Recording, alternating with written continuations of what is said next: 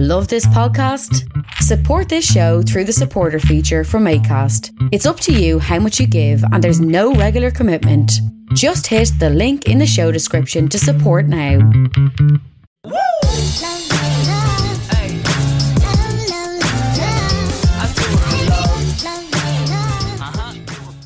You're very welcome to another episode of the Scaling Your Business podcast. For this episode, we're staying in Ireland to be joined by Fergal O'Connor, the CEO and founder of Bimedia. Fergal, you're very welcome to the show. Thanks very much, Rian. Delighted to be here. Delighted to have you. Look at this podcast as a series of chapters through your life, challenges, pivotal moments, ups and downs. But let's start right at the beginning. If I've done my research correct, which I hope I have, you grew up in uh, Newbridge in Kildare. That's right. Yep. You Excellent. You, have so, gone. You've gone way back. way back. Well, let's stay there for a few minutes and tell me what was it like growing up. Any favorite memories of growing up in uh, Newbridge and Kildare? Yeah, well, I was originally, I was actually born in, uh, in Dublin, uh, and my father for 50 years uh, had a barber shop in Laoghaire um, on Patrick Street. So I, I grew up above the barber shop. So that's that's that was where the first three years of my life were spent uh, above a barber shop on Patrick Street in Laoghaire. And my mother and father were originally from Kildare. My father's from Naas, uh, my mother's from Newbridge. Um, and so they always kind of, I suppose, had the idea that they were going to move back home uh, mm. to, to, to, to the home county. So when I was about, I just actually started school in Laoghaire. I was, I, I had started the primary school, and then uh, after the first year of primary school, they just took a notion and said, "Look, we're gonna we're gonna move back uh, back down to Newbridge." So I was there since the year since the age of four. Uh, any happy or good memories? Loads of them. But like Jesus, where where do you start? uh, we had a great childhood. We started off way out in the country, where I where our family home is now is a place called Rosebery in Newbridge. It's just beyond uh, Newbridge College, if anybody knows Newbridge, and when we grew up, where we grew up at the time was the what we thought was the middle of the countryside. And the house that we grew up in, which we're still in now today, or my my father still is still in today, is now surrounded by housing estates. Uh, so so we had this kind of childhood where we'd be running, you know, you're running through fields and playing hide and seek with my two sisters, and my sisters and my cousins and friends were all around that area, and it was like it was very kind of like idyllic countryside kind of childhood upbringing. Uh, but it's amazing now the way that the whole area has changed since. Uh, you know, it's it's now become a, a, built up area. My my father's house is like a little oasis in the middle of all these housing estates in Newbridge. I I grew up in Ratoath County Meath, so on the border of Dublin and Meath. Spent most of my life here. I've lived abroad twice in France and Australia, but um, I'm renting an apartment on the other side of the village from my parents. I still live relatively close to home, and yeah. the where I'm renting used to be where I used to pick strawberries as a kid. So yeah. it's crazy to think that like what was once just a field is now um, someone's house. Um, exactly, exactly. Before we yeah, move on from go on. I was just going to say, such as progress. You know, I well, I don't know whether it's progress, but that's that's the way the way things go. But yeah, it's it's become it's very strange even now when we when I go home to uh, the home place and to just passing all the housing estates to imagine like when we were kids that we used to be running in those cornfields where all those housing estates are now just having the crack. Uh, mm. But yeah, it's a complete change. Uh, as I say, I don't know whether it is progress, but such is such is life. Probably, probably because we're on the commuter belt. You a little further out, but like it's just cheaper to live out there. Uh, exactly. You could probably buy a decent house for four hundred thousand, whereas might get yeah, a shed yeah. in Dublin for four hundred thousand. Yeah, um, exactly. And it, it's interesting from a, I suppose, from a social aspect of it as well, and even a cultural aspect, because you start to get an intermingling then of like Kildare was always very Kildare when I was growing up there, mm-hmm. but now there's so many exactly what you've said. It's it's become a commuter belt, and a lot of the when the when the original boom hit, I suppose in the uh, in in the middle of 2004 2005 a lot of the people from Dublin that would have been living kind of on the outskirts, which was kind of maybe the Clondalkin type area, would have sold up their houses because they were getting like crazy money for their houses in, in those areas and moved into cheaper housing in, in Kildare, which were much more substantial residential properties. Uh, so you get that real intermingling and, and intermixing of cultures now. So like, I again, I thought I used to think it was really kind of odd that you'd be going through some housing estates in Newbridge and there'd be a Dublin Kildare match on, and you see nothing but Dublin flags hanging out the windows. I know that feeling. Is, so you do you do get that kind of as, as you say on those commuter belts. It's a kind of a strange kind of twilight zone of there's kind of a mixing of identities within the counties uh, that mm. you wouldn't have normally had before. For sure.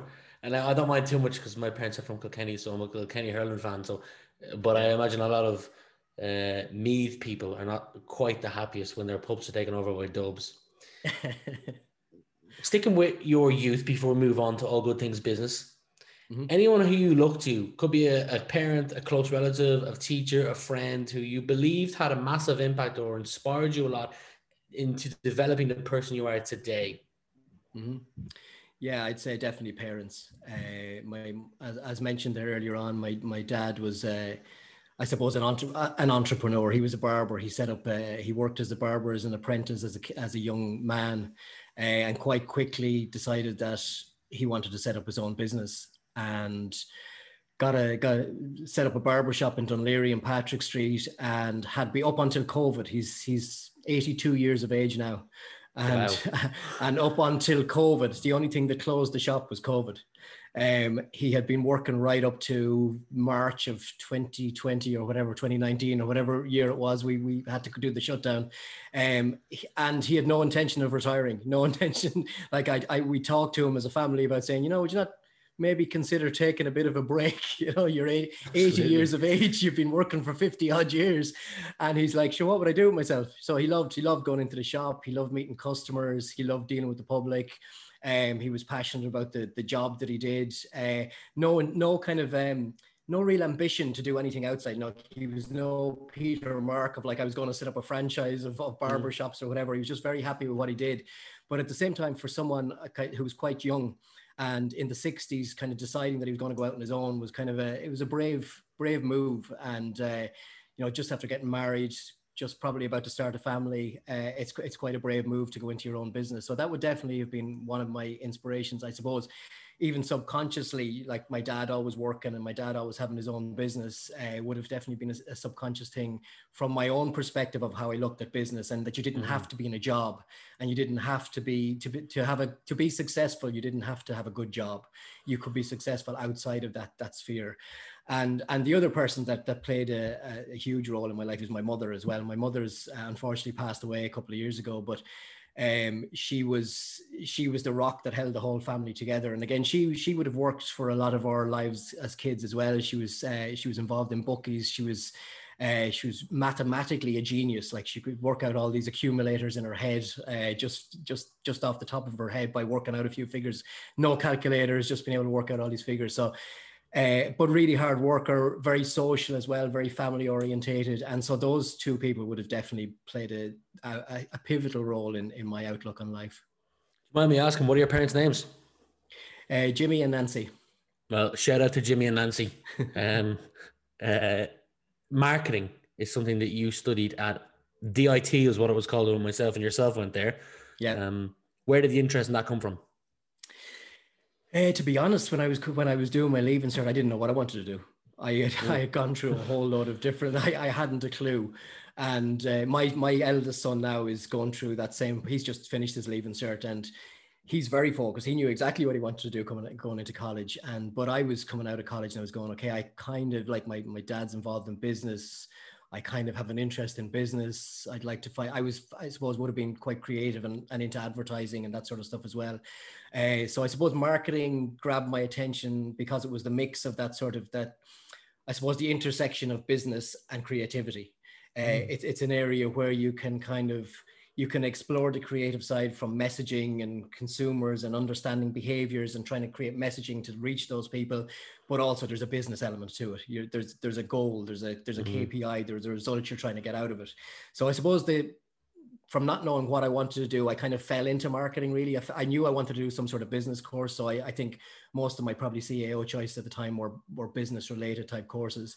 Um, and the College of Marketing and Design, which it was at the time, um, was probably the most specialized kind of marketing college. And, and it was great as well because it was the College of Marketing and Design. So you had that again, the mix of uh, people who were really into marketing and the people who were really into design. So there was a nice mix of students in the school as well. So um, that's how it was. It was kind of a little bit falling into it, but then once I got mm. into it, I really loved it. And not giving away your age, but you graduated mid nineties. Um, and one of your first roles out of college, I'm, I'm not sure if it was your first, but one of them on your LinkedIn was founder of Educom. You spent almost 10 years running this business. And at the time, it was a market leader in, I'm reading here, educational publication. So, my question is Are there any standout lessons that you learned from your first business? I've had a few and definitely taken a few knocks, but from every one of them, I've taken a lesson or a key takeaway. Same question to you. Yeah, it was it just from the that piece of uh, uh, information. There would have been a few roles before that, uh, Rian, mm. as well. But um, uh, and they and they, I suppose, it's good to give you a bit of context on that because it kind of formulated the idea behind Educom. Uh, there was actually another business before that. Education Promotions Ireland was our business before that one. Um, so the idea of the, the why behind uh, that business was basically um, I was working for another company. I was working for a publishing company. So when I came out of college, I had a couple of small roles when I started off. Like, and if you talk about kind of like coming coming out of college with a marketing degree and getting thrown into the deep end of something completely different, I was working knocking doors in the like selling burglar alarms and selling encyclopedias around Dublin. Uh, and I was like, I was put into like some fairly dodgy housing estates in Dublin to sell burglar alarms, and I think it was the people that I was knocking on the doors were probably the people that I was trying to protect them from. uh, but so there was, I had, a, I had a few of those kind of ropey jobs coming out of mm. college. Mm. Uh, so when I came out of college, it was like we were slap bang in the middle of a really deep recession, and I'd say the majority of my class left the country, um, and very few people stayed around. Um, and so, you know, now it it probably sounds really weird for people now coming out of college because they have such choices and they've so, they have so many jobs or roles or titles that they could go into and, and marketing has become such a diverse area. But at the time it was like you were you either got a job as a marketing manager or you probably got into a sales role. And i there was nothing in marketing at the time. There was no marketing jobs available in the country. So i instantly uh, fell into a sales the sales side of marketing. Mm-hmm. so again the only things available were these really rubbishy jobs like knocking on doors trying to sell people stuff. But it was a huge learning as well. You know like from coming out of college with with a with a sense of like the concepts of marketing, right? And then you're suddenly knocking on a door in a housing estate in Dublin and you're trying to sell them a burglar alarm. It's like, holy Jesus, like the, from one extreme to the other. Um, so, but you, but it was a huge learning as well because you you you you become brave and you you understand how to talk to people. You understand what sort of messaging does resonate with people when you're talking to them in a very personal environment in their own homes. Um, and out of that, so from that, then from those two ropey ones, I got a job uh, with an advertising company uh, called Keylon on Eden Quay in Dublin. And again, basically, the role was uh, it was it was hard nosed selling. It was like we were two or three of us stuck in a room every day, seven and a half hours a day, making 150 phone calls on a phone Ooh. to businesses all around the country, trying to get them to uh, buy advertising in uh, which were basically educational books. They were like uh, at the time it was the VEC. It's now the Educational Training Board, uh, but there were VEC journals, VEC diaries, and we would we would distribute them to schools free of charge. Um, and then we would get we, the company made money by basically selling advertising in, in those journals and in those booklets. So the, the that's the long way of telling you about Educom because Educom came out of that that experience of working in that company. And did, did you a get friend, a medal of honor before you started Educom for the three four years of just hard work you went through? No, unfortunately not. No, uh, I was actually I was I was a year and a half with Keylon, and I was the longest serving member of staff as, after surprised. a year and a half. It was literally people would come in the door, you'd say hello to them, and they wouldn't come back the next day. It was really tough. Um, but but out of it again, huge learnings. You know that that length of time of there, you learn to hone your pitch, you learn to hone your scripts you understand kind of the buying behaviors of people you understand why people buy things um, you understand the different things that, that the hot buttons that make people interested and not interested you understand how to get past gatekeepers on the door because you needed to talk to decision makers mm. all of those things were huge learnings uh, that, that you never got from, from marketing in college um, so then, so then what happened was a friend of mine, a mate of mine, just purely coincidentally joined the same, a mate of mine from Newbridge uh, joined the same company in Dublin. And I didn't know he was starting. He didn't know I worked there. And the two of us ended up sharing an office for about six months. And we were doing that selling on the phone, trying to sell advertising. And after about six months, the two of us just said to each other, you know, this isn't exactly rocket science. We, we, we could do this ourselves. Um, and so we went off and that's what we did. We went and we uh, contacted a lot of schools around Dublin. We uh, got contracts from the educational boards. We started to produce some of the yearbooks and the diaries for the schools and the same, very exact same model. We were selling advertising to fund the production of the journals. Mm. And so you asked me, and again, to, to, to answer your question, the learnings from that, I would say, were definitely at the time we didn't we didn't bring in enough people into the team. We tried to do everything ourselves. So we were doing all the accounts we were doing all the selling we were doing all the marketing we were doing all the collection of the money we were, we were selling we were business development we were, we were everything in the business and we and we just stayed as a small team. And my learning from that business was that you need to bring more people into the business that you need to have you need to surround yourself with more good people. Because the business while it grew it was never going to grow at the scale that we had the ambition for it to grow at uh, because we didn't bring in enough enough people into the team. So that was that would have been i say my key learning from educom um, would have been you need a team you need a good team of people around you to grow a business. Was there ever and you can avoid this question if you want to any stress or burnout with that having taken on multiple roles for over a decade of that business and not bringing in the people to scale it yeah um i wouldn't i wouldn't say burnout um again what i would my kind of my personality my character is very much about mm. curiosity and learning so mm-hmm. if i'm thrown into a situation where i'm running a business and i have to do um i have to figure out how to do the accounts for me that's a learning opportunity it's like you know okay how does how does how do accounts work? You know what's what's what's debit and credits? What's ledgers? What's what's a cash in and cash out? You know so you learn. So that's hugely important what's hugely important for me is to be constantly learning different aspects of, of how a business works and how a business operates you know, mm. same thing like that. You know, a lot of people would be, um, I suppose, a bit have a bit of cold feet around the selling aspect of a business. So, you know, I just hire a salesperson. I get a salesperson and they do that bit because Jesus, how could you be cold calling and how you how could you be like approaching businesses to try and sell to them? Again, that for me was a learning opportunity. I I hated it. You know, when I went in when I went into those businesses first, I hated doing that. I hated having to pick up the phone and ring people. But you just get used to it and you and you learn from it.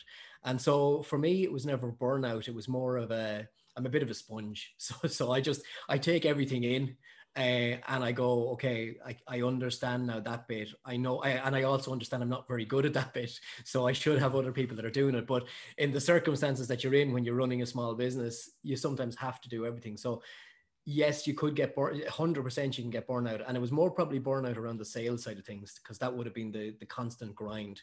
It would have been, you know, constantly calls, calls, calls, meetings, meetings, meetings every day to try and grow the business.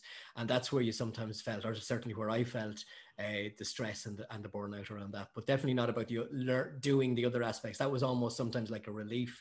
Um, even mm-hmm. when I got into kind of like we would have produced some of the journals ourselves, produced some of the books, and uh, so I realized that uh, if I went to a printer with the design already done, I saved myself a few hundred euro on each publication that we were doing. So I learned how to do that. I learned how to, to do layout and graphic design as part of the of the job I was doing because I, I realized that it would save the company money. So again, it's it's all learning experiences mm-hmm. I found in the businesses. And so for me, taking on the additional roles wasn't burnout. It was actually sometimes a break from some of the things I didn't like doing. And it was an, and made made every day interesting and different. Gotcha. Respect for the cold calls as well. Not easy myself, and, and I know that I know that feeling of picking up the phone. After that business, uh, you went on to become commercial manager at Golden Egg Productions for three years, advertising executive uh, at News Talk for nine months, sales manager, male advertiser, five years, head of sales for Irish TV, a couple of other roles, uh, and then buy me Bimedia. Before we move on, it probably makes sense for you to take 30 to 60 seconds to explain to the audience what is Bimedia. Yeah, so just again, I suppose to give a bit of context of those uh, those twenty probably years in between there, be, be, between, because they kind of they were the uh, I suppose the formation of what Bimedia became. So okay, from from working in all of those different media companies. So i would have been working uh, I, w- I worked in magazines i worked in tv i worked in radio i worked in more most recently then in social media uh, companies and and uh, digital advertising companies. And throughout that whole period of time again from my kind of character of always learning and always taking stuff in like a sponge i was learning okay well, what works well in what works well in radio and what, what doesn't work so well in radio? What works well in print and what doesn't work well in print? What's what's what's effective in out of home advertising? What's effective in social media advertising? So I was learning from all the media companies that I worked with and all the teams that I managed in those media companies. I was constantly learning. First of all, what media types were having the best effect with different types of businesses, mm. but also understanding, trying to understand for all of the customers that we dealt with. And over those 20 years, I kind of did a tally before I started Bimedia, and either myself or the teams that I worked with had had come into contact or tried to help around about 5,000 small medium businesses. So, hmm. so there was a huge amount of learnings on the media side, but also a huge amount of learnings from those thousands of small medium enterprises that we had been dealing with over the years. And so what I what I figured on both sides was there was a huge siloing effect in the media market. So again, I, I described there, I worked for newspapers when I worked for newspapers, I had nothing to do with radio. I had nothing to do with social. I had nothing to do with digital. When I worked for TV, I had nothing to do with print. I had nothing to do with radio. So all of the media market is siloed. They're all in these individual little silos. And so there's no interconnection between any of the media channels.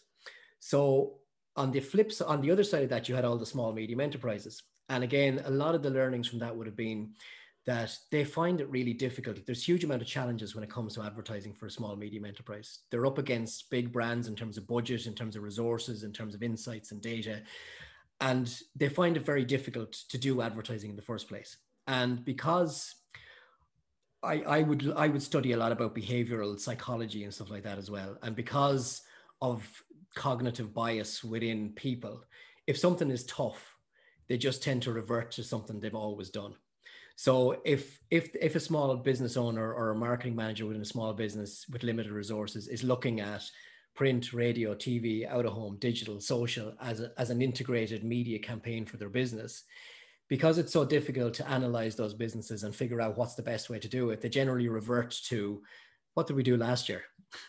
So mm-hmm. they just do the same thing they did over and over again and never never get a chance to explore other types of media or other types of advertising or other types of marketing that could be very relevant to their business.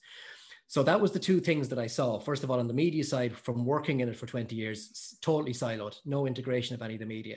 On the other side, thousands of small medium enterprises who had huge challenges and difficulties when trying to acquire, plan, purchase, manage, and measure their advertising campaigns across all those media types and that's what Bimedia that's where Bimedia was born. It was born out of those two i suppose my frustration of being stuck in the middle of the two.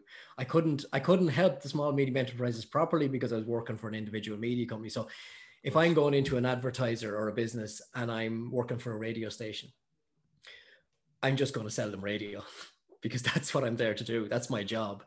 Um, but as an advisor and again i i would be um, I would be almost biting my tongue talking to some small medium businesses when I'd be working for, say, a radio station, thinking, you know, print or social combined with this campaign would be really more effective for this business. Mm-hmm. Yet, what I'd be doing is I'd be obviously trying to sell them my radio packages because that was my my job. So again, part of that, part of the buy Bimedia piece was I would love to be in a position where I can integrate all the media on one side but I can also help these thousands of small medium enterprises on the other side to really get an effective advertising campaign that can help them to grow their business. And that's what I thought was lacking in the market. And that's what Bimedia was born from that frustration. Smart. Data driven advertising or data driven advertising is something that you speak about regularly. Um, it's said that it's like finding your way on a map.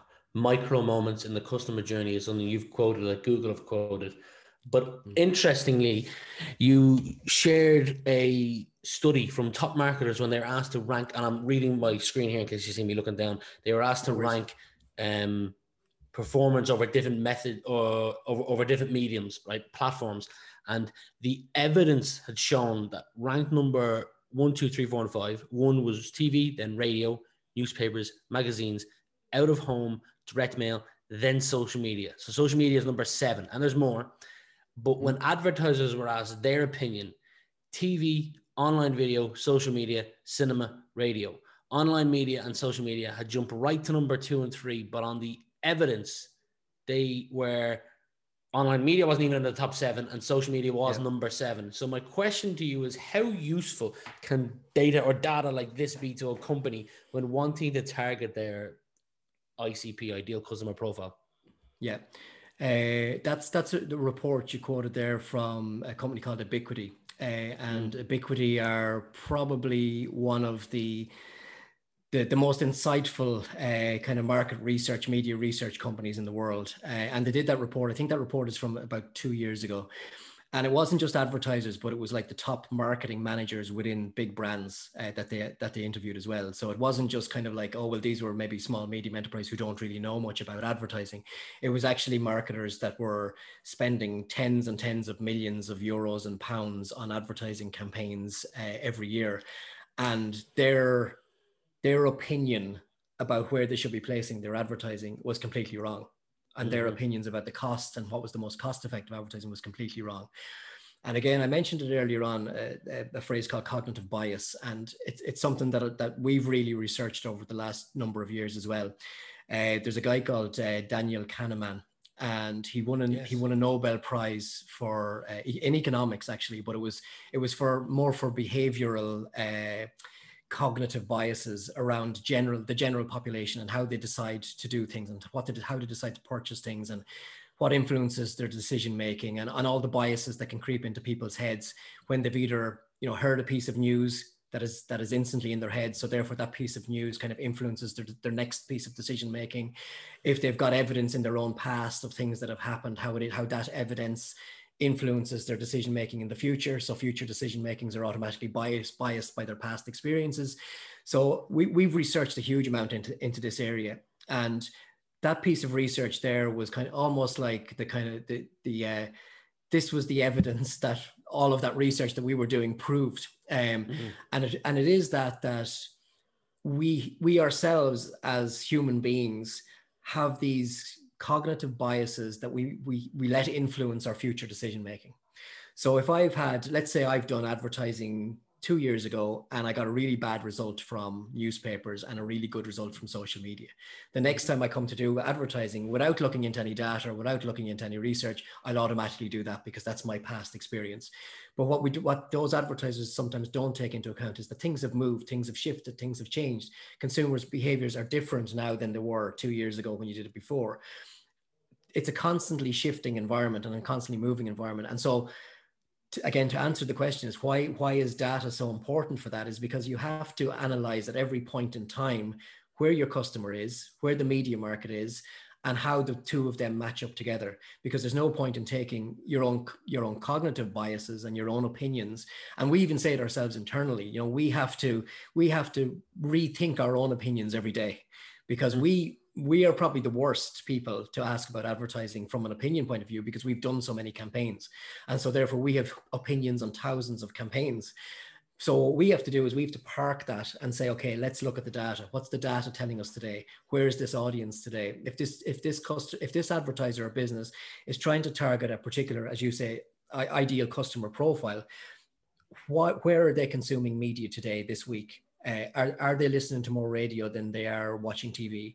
Are they more on Facebook than they are on Twitter? You know, so where where is the data telling us that this customer is, and then make our decisions based on that. Now we can bring you, you obviously bring in your expertise and your opinions and your thoughts after that, but the foundation piece should always be what's the data telling us and work from there.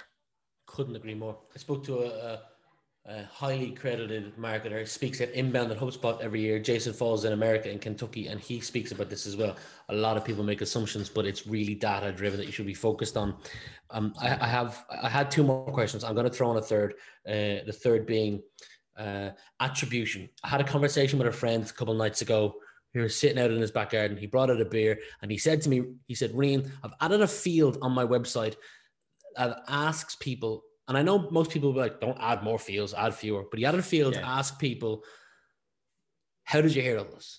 Because when he was going into his CRM on HubSpot, it was saying things like direct search online. And although that's not incredibly wrong, what he found was that in this particular week, five people had filled out the form, and five of them had said, LinkedIn, your podcast, your podcast, your podcast.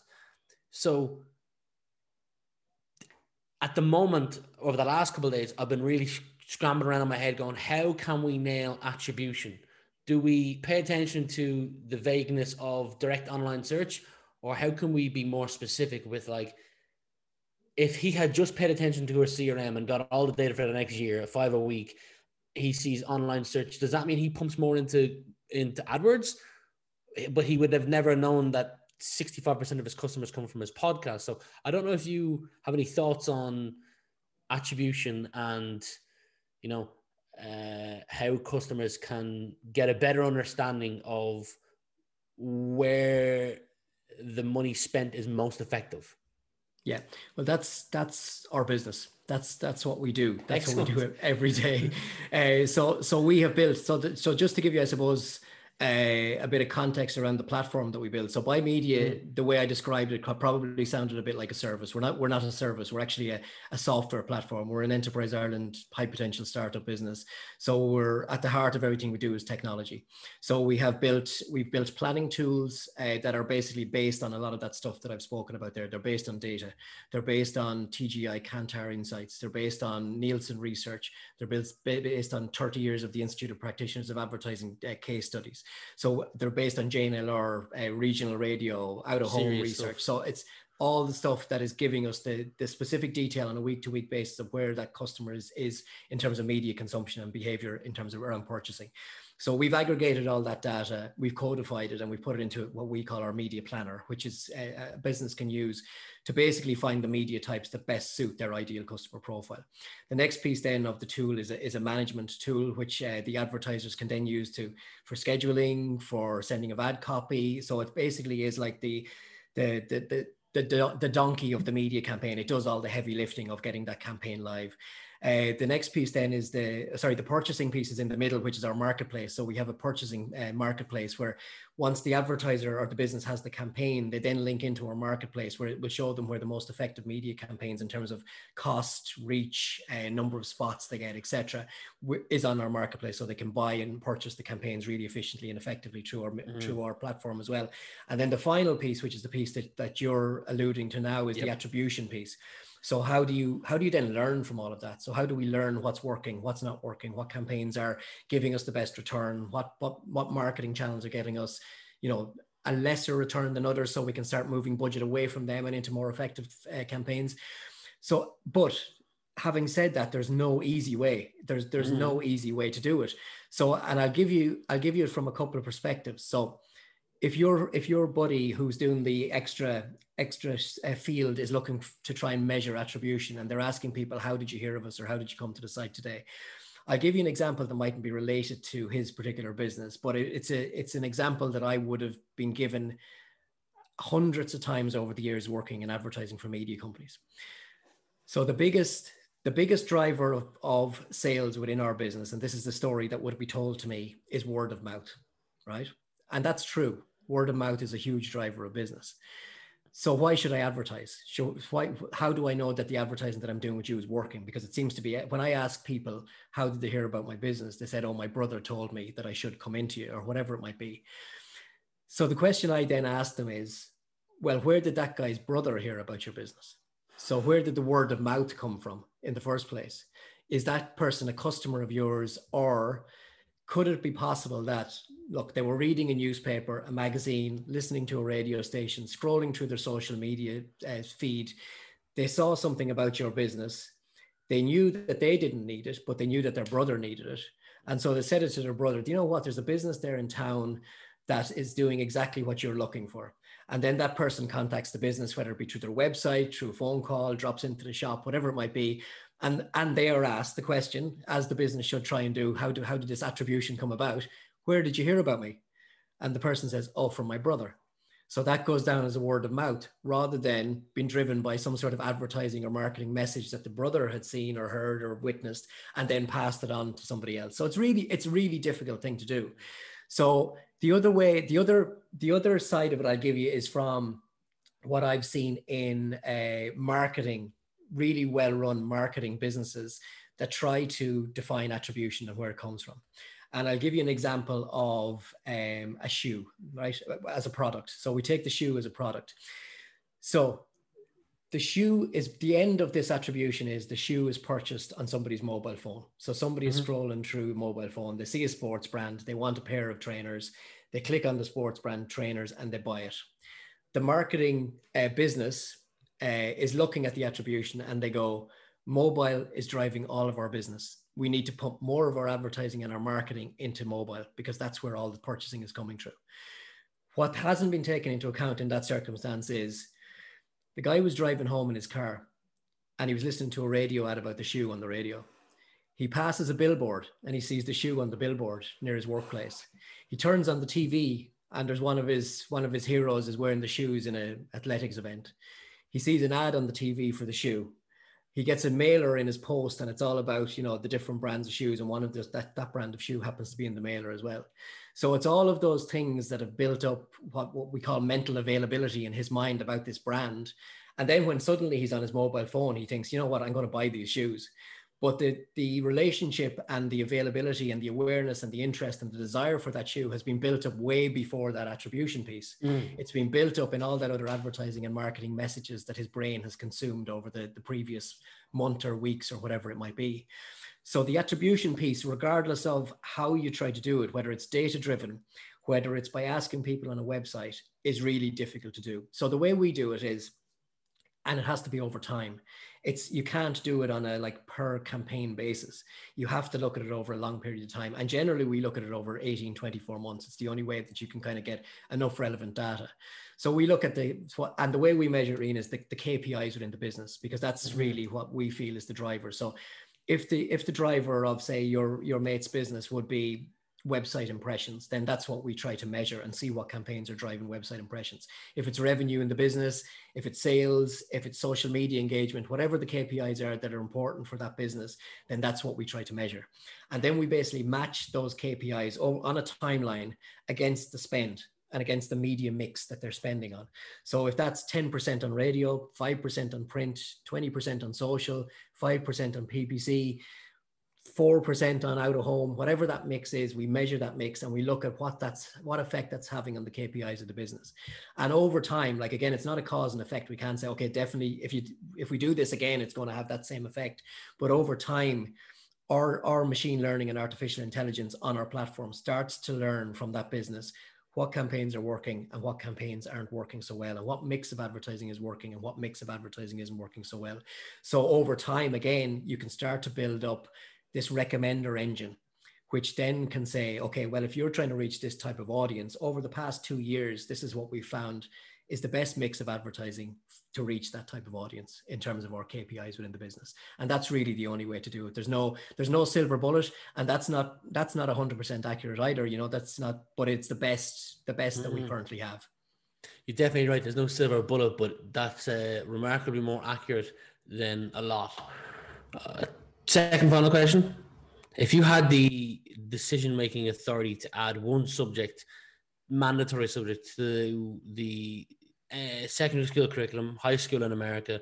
If any of the American listeners are wondering what secondary school is, what would it be and why? Um, I do you want a short answer or a long answer? you pick. um, I, I, my long answer is that I'm I'm currently working with the uh, the educational training board nice. to, to yeah to, to, to do to introduce a few things that I think are missing. Perfect man uh, for the uh, question on on the curriculum at the moment. So one of the things that we've identified and again it's it's it's a, it's a little bit from a selfish point of view from our business's point of view but one of the things that we feel is, is lacking in even people that come out of college even not in not so much in the school curriculum but it's around the understanding of the customer and how that relates to media. Um, and it's probably what we're looking at creating is some sort of a a digital media marketing advertising apprenticeship program for uh, people that are coming out of school without those skills um, and that then they learn. But it's it's not so much from a from a theory point of view, but it's more about the practicalities of it. Uh, how do you actually find this data? Where are the data sources? How do you how do you pull that data out of these sources? How do you then relate that to the customer that you're trying to reach? How do you then relate that to the media that you're trying to place that advertising or that marketing in? And what are the processes that you have to go through to do that? So that the, the kids or uh, or even the mature students that come out of that program will have a real hands-on understanding of how these things work and how they can implement them in whatever businesses they, they go into. But to, to answer the question from a short kind of question what i'd see is really lacking in schools at the moment is an encouragement uh, around entrepreneurship you know that we we teach the kids how to do you know very, very kind of linear. And I, I think it comes from kind of an industrialized age of education of like people need to be trained for factories. You know people needed to be trained to do specific jobs in specific factories. So you needed to have maths or engineering or you needed to have english to do like secretarial work or whatever it mm. was or law or whatever. There were very specific tracks that people went down. And now a bit like the way kind of advertising and media and marketing has gone and that's kind of like all that messy journey that purchasers have to take when they're going through that that purchasing journey uh, kids in school have so many choices when they come out. Now there's so many different mm. tracks you can take and i think you need to be taught how to nearly taught how to think you know to think outside of those tracks. And and i think something it might not be entrepreneurship. It could be something like emotional intelligence. It could be something like uh, lateral thinking or something like that. But they need to be able to think outside of English, Irish, maths, geography, history, you know, those specific subjects. And I think if they had, if we had another subject, and if I could add a subject to the curriculum, it would be something around turning students from doers into thinkers you know taking them away from that industrialized kind of education system of we're training people to do stuff i think we need to uh, like again as a nation it would be great to have this innovative education system where you're actually creating armies of thinkers that can actually then go and do whatever we need them to do or whatever they want to do themselves uh, and that it creates that much more of an innovative culture. Um, i think at the moment the education system is is too one one track uh, and one track mind. And i think whether it's entrepreneurship lateral thinking emotional intelligence all of those things that can kind of bring out that uh, big box blue sky thinking uh, that, mm. that hmm. we need in, in this in this country and I suppose in the world at the moment. Great answer, and I'm delighted to see that you're trying to uh, put your impact on the world. So uh, that's put a smile on my face. Final question for you, Fergal, is all your loved ones are safe, but your house is burning down, and you can only save one item. What one item is that going to be? Um it would be either the, the the laptop that I'm on at the moment because it probably has everything on it that I've done over the last 10 years or a, a, hard drive that's connected to my laptop that has everything else that I've done over the last 20 years. So it'll be probably definitely one of those two things because uh, previously like you know in the in the the, the age before uh, digitization, it probably would have been something like a photo album or something like that of memories from childhood. Mm-hmm. But everything everything I have now is digitized and it's on a hard drive. So uh, so everything that I would have from a memory point of view or special photographs or things that I would want to want to keep uh, for the future, I have on those two things. So they're the two things that I would definitely grab if I was having to get out of the building. Fergal, I've had a great pleasure in getting to know you a little more over the last 35, 40 minutes. Uh, it's been a, a, very interesting chat from attribution to the importance of data to learning about uh, the legend that is your father who might go back to work if he gets the chance to. I wouldn't um, put it past him. I wish you nothing but the best going forward and thank you for being my guest today. Likewise, Rian. Pleasure and best of luck with your business too. If young Metro don't trust you, I'm gonna shoot. Beautiful morning Get the sun in my morning, babe.